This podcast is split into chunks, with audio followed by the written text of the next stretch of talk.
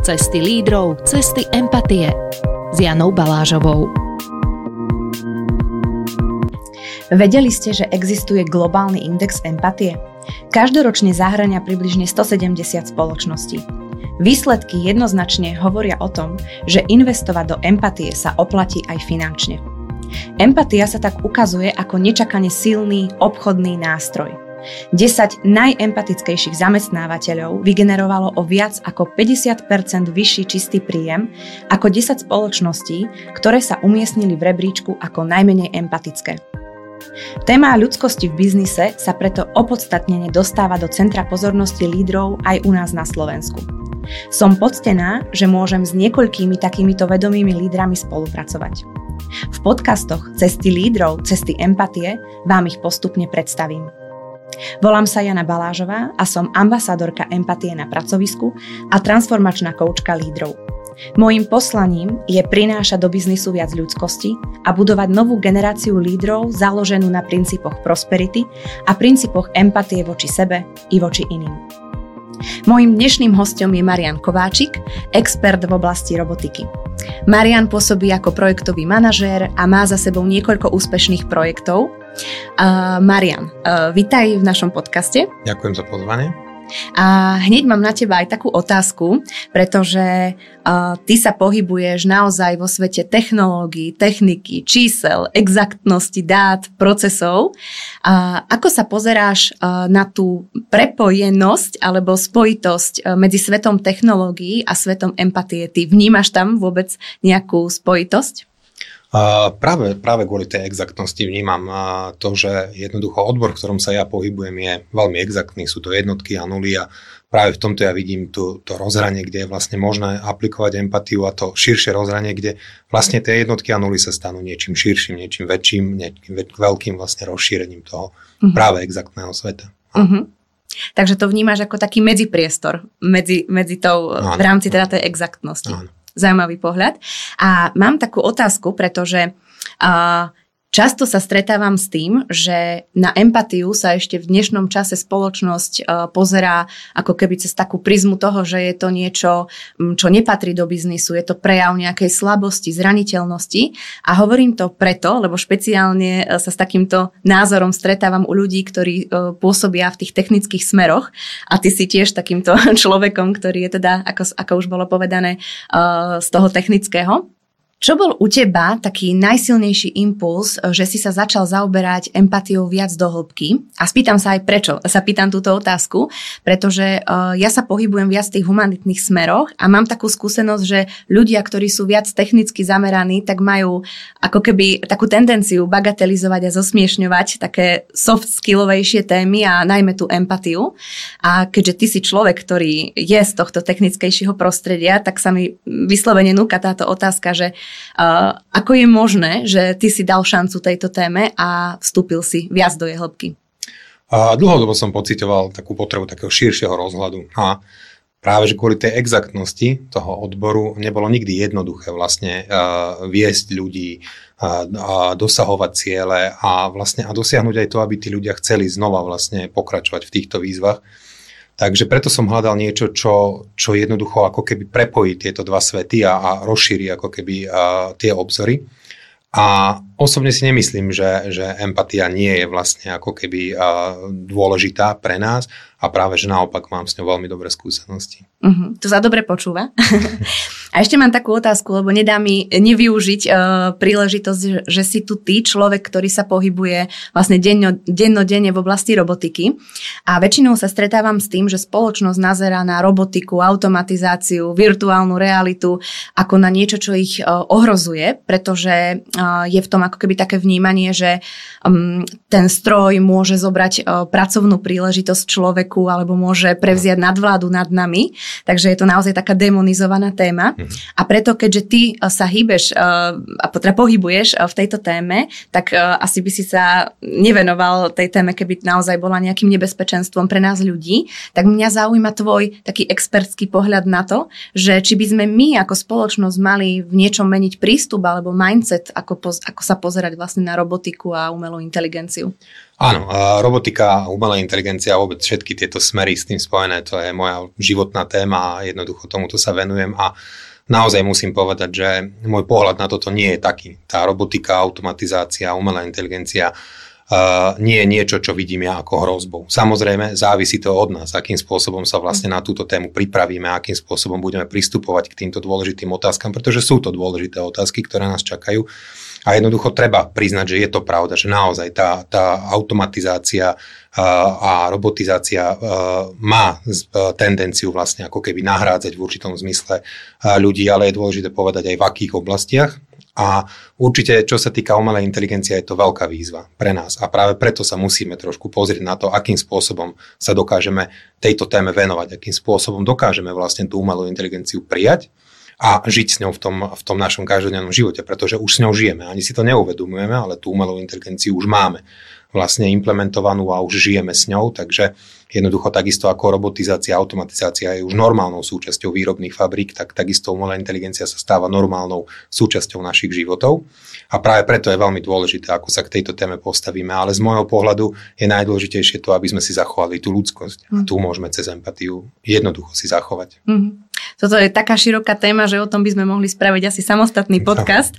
Uh, my sme tu, aby sme sa venovali ale teda empatickému líderstvu, ale nedalo mi teda neopýtať sa. Ale ja som hovorila v úvode, keď som ťa predstavovala, že ty uh, pôsobíš ako projektový manažér, takže ja z toho svojho laického pohľadu si prácu projektového manažera predstavujem tak, že ty si zodpovedný za to, aby si skoordinoval prácu viacerých ľudí, zároveň pritom sleduješ určité termíny, ktoré je potrebné dodržať, lebo inak by tam boli nejaké konsekvencie, sankcie a podobne. Zároveň dbáš na to, aby všetky tie procesy boli naplnené tak, aby to splňalo tú očakávanú kvalitu, ktorá vyplýva zo zadania klienta.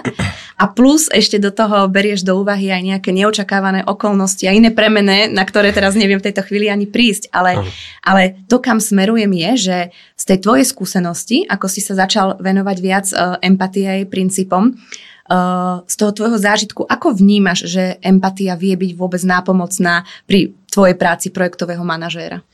Veľmi, veľmi vie byť empatia nápomocná. Sám som to zistil, pretože uh, ako projektový manažér pracujem už dlhšiu dobu a a jednoducho naozaj viesť tým ľudí a, a rôznych ľudí z rôznych odvetví a, a je veľmi, veľmi niekedy zložité a komplikované.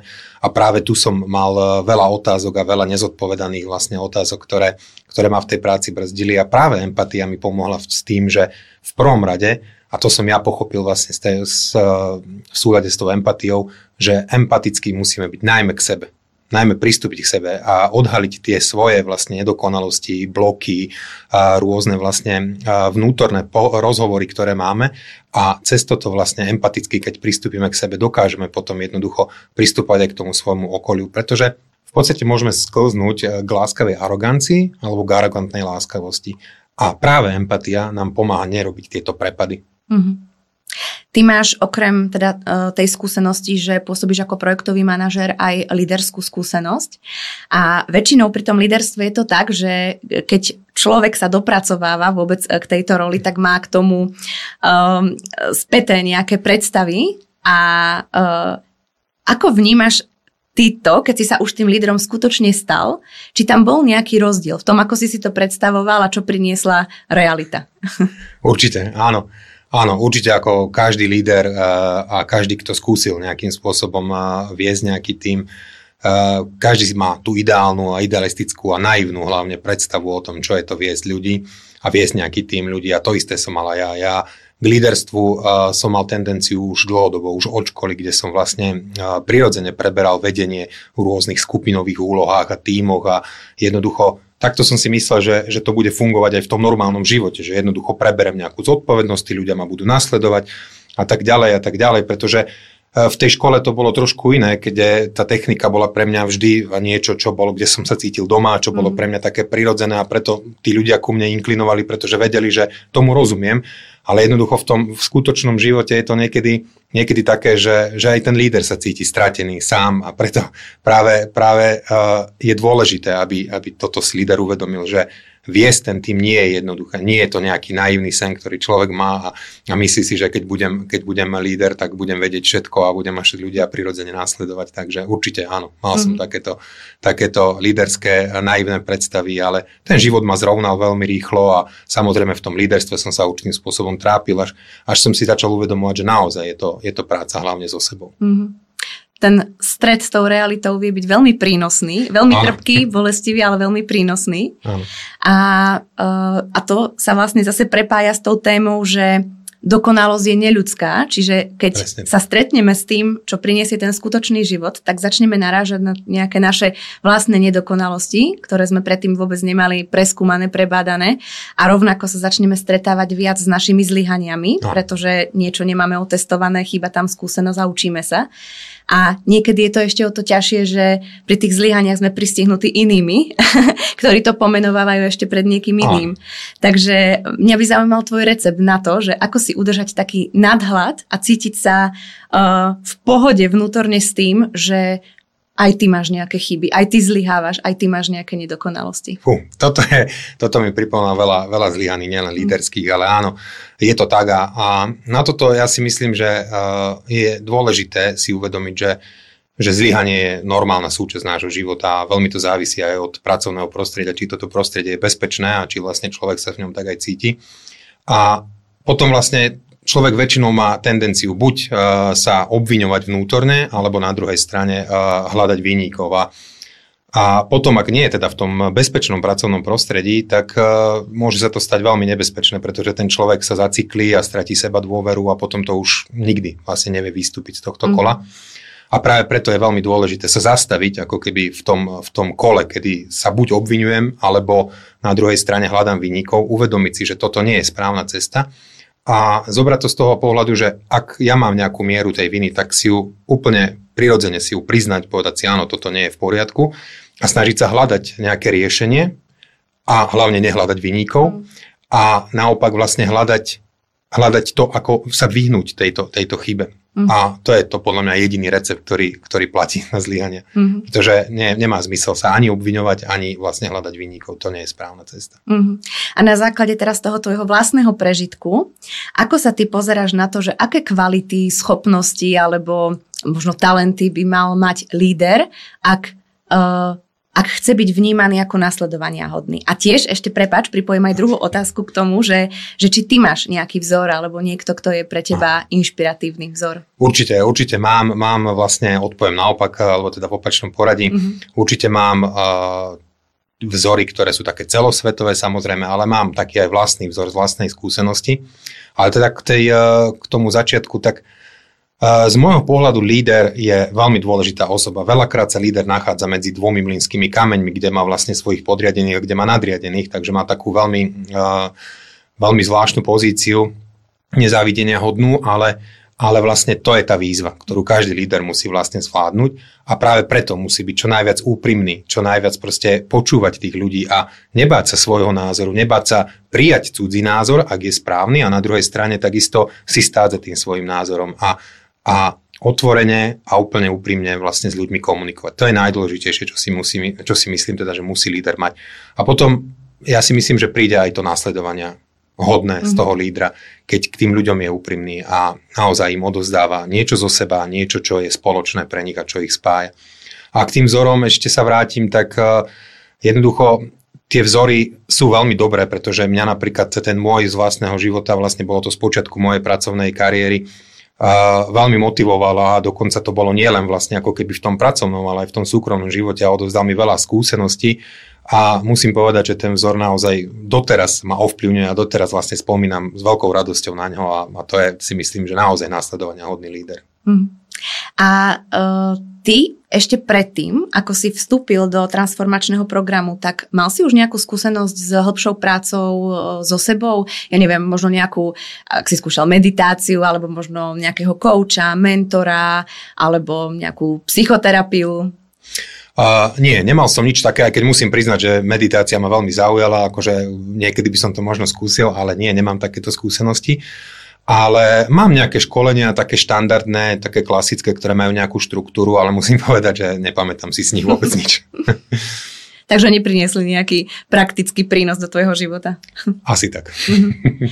Dobre, ale teda si už uh, približne 7, 6, 7 mesiac uh, v mojom transformačnom programe pre lídrov. A mňa by zaujímalo to, že keď si prvýkrát sa dozvedel tú informáciu, že robím niečo takéto pre lídrov, tak uh, ako si sa na to pozeral, ako si o tom premýšľal a prečo si sa rozhodol vstúpiť uh, do tohto programu so mnou? Jednoznačne musím povedať, že moje rozhodnutie bolo založené na skúsenosti s tebou. Tak ako ťa poznám, ako, ako sa cítim pri rozhovoroch s tebou a akým spôsobom uh, otvárame rôzne témy a riešime a nejakým spôsobom komunikujeme, ma presvedčil o tom, že jednoducho chcem ísť do tohto programu. A keď som dostal od teba ponuku, pre mňa to bolo jednoznačné, že určite áno, pretože, pretože som hlboko cítil, že jednoducho vieš uh, tým správnym spôsobom sa pýtať tie otázky a, a podporovať človeka vlastne v tejto téme. Takže to bolo moje rozhodnutie, prečo som sa teda rozhodol ísť do tohto programu. Takže ak správne chápem, a to tvoje rozhodnutie bolo založené skôr tak pocitovo, intuitívne, a, čo je super pre mňa, ale, ale zároveň uh, Ty si tam určite musel mať aj nejaký konkrétny, objektívny problém, ktorý bol v tvojom živote, ktorý si musel nejako tiež pociťovať, že chcel si asi pracovať s nejakou výzvou alebo ťažkosťou. Tak ak uh, chceš a môžeš prezradiť, tak povedz, ako si to ty vnímal v tom praktickom živote, že, že s čím si chcel vlastne pracovať viac. A nemal som úplne ucelené vlastne nejaké rozhodnutie, že toto je problém, ktorý chcem riešiť, alebo toto je skupina mm. problémov, alebo niečo podobné. Určite nie, ale, ale musím povedať, že jednoducho stále ma to viedlo k tej hĺbke, stále ma to viedlo k takým tým otázkam, že prečo sa dejú tieto veci, prečo takto reagujem, takto komunikujem, prečo sa cítim mm. takto a podobne z tých rôznych situácií a celé sa mi to zbiehalo do takého jedného problému, že mám taký nejaký batôžok, ktorý si nesiem na chrbte a chcem vedieť, čo to je, za, čo tam je v ňom a prečo to mm. tam je a akým spôsobom sa buď toho zbaviť alebo to vyriešiť a tak ďalej. Mm. Takže musím povedať, že to bol taký celok hej, mm. nejakých, nejakých mojich vnútorných pocitov a pohľadov, ktoré som vlastne pocitoval ako ako povedzme to, nazvime to problém, ktorý som mm-hmm. chcel riešiť. Mm-hmm. A teraz, keď sa už na to pozeráš spätne s nejakým odstupom času, už aj vidíš, eh, čo si v podstate musel prekonať, mm-hmm. čoho si sa možno musel vzdať, alebo čo všetko si musel zmeniť, nejaké uhly pohľadu, eh, perspektívy a podobne, tak v čom vidíš tú najväčšiu zmenu vo svojom živote?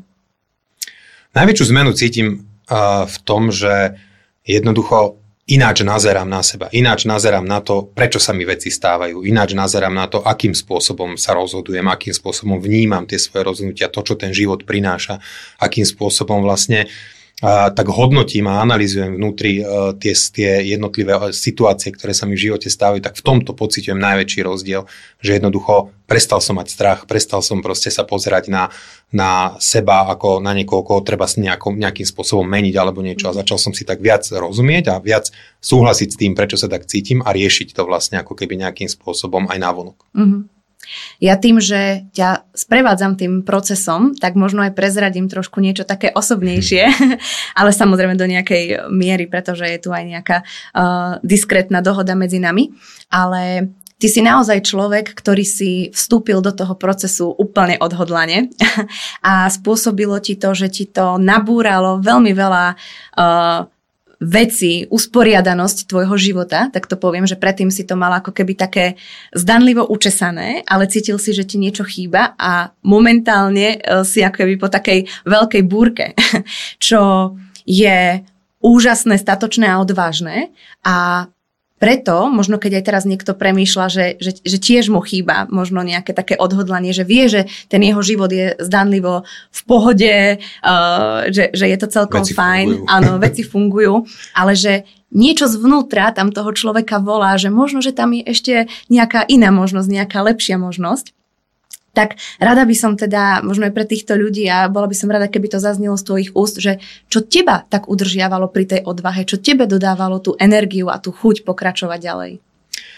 Áno, určite prechádzam veľkými zmenami na každej úrovni svojho života, takže je to tak, ako hovoríš. A čo môžeme na to povedať je to, že jednoducho ja som dlhodobo pocitoval, že chcem viac, chcem ísť ďalej, chcem dosahovať oveľa viac, ako, ako som dosahoval tú nejakú pomyselnú ako keby uhladenosť alebo to, čo bolo v poriadku. A jednoducho začal som vlastne aj z tých životných udalostí, ktoré sa mi dejú v živote a ktoré, ktoré vlastne ako keby nejakým spôsobom žijem, tak pocitoval som, že to potrebujem nejako riešiť. A toto je to, čo vlastne ako môžem každému odporúčiť, že jednoducho naozaj byť k sebe empatický a pristúpať k sebe vlastne ako k dôležitému človeku a, a vlastne riešiť tie svoje vlastne veci, ktoré nás trápia, z ktorých vystupujeme a tak ďalej, je, je a naozaj v tom živote napriek všetkým možno obrovským veciam, ktoré sa dejú v živote, sa vedia tie veci vlastne ako keby prijať nejakým lepším spôsobom, a bez strachu, vyrovnanie a, a tak, aby vlastne človek mal z toho dobrý pocit naozaj. Mm-hmm. Keď sa niekto rozhoduje, že by chcel vstúpiť do tohto programu a väčšinou teda s každým rozhodnutím sa spájajú nejaké očakávania, tak ja sa opýtam tak opačne. Čo by podľa teba niekto nemal očakávať, že sa stane vstupom do tohto programu? Určite netreba očakávať, že sú tam nejaké zázračné formulky alebo zázračné nejaké veci, ktoré zrazu zmenia môj život v lepší a všetko bude fungovať a, a niečo podobné. Určite nie. Vždy práca so sebou je ťažká a tvrdá a proste toto treba urobiť a vždy, vždy takto pristupovať k tomu.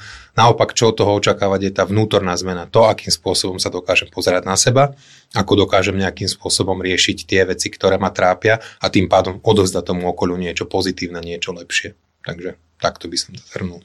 Ako si aj viackrát hovoril, že je to práca na sebe, ale na to, aby sme dokázali mať aj tú odvahu a aj mať tú uh, energiu uh, do tej práce, tak potrebujeme od niekiaľ čerpať, mať nejaký zdroj energie. Kde ty čerpáš uh, silu, nadšenie?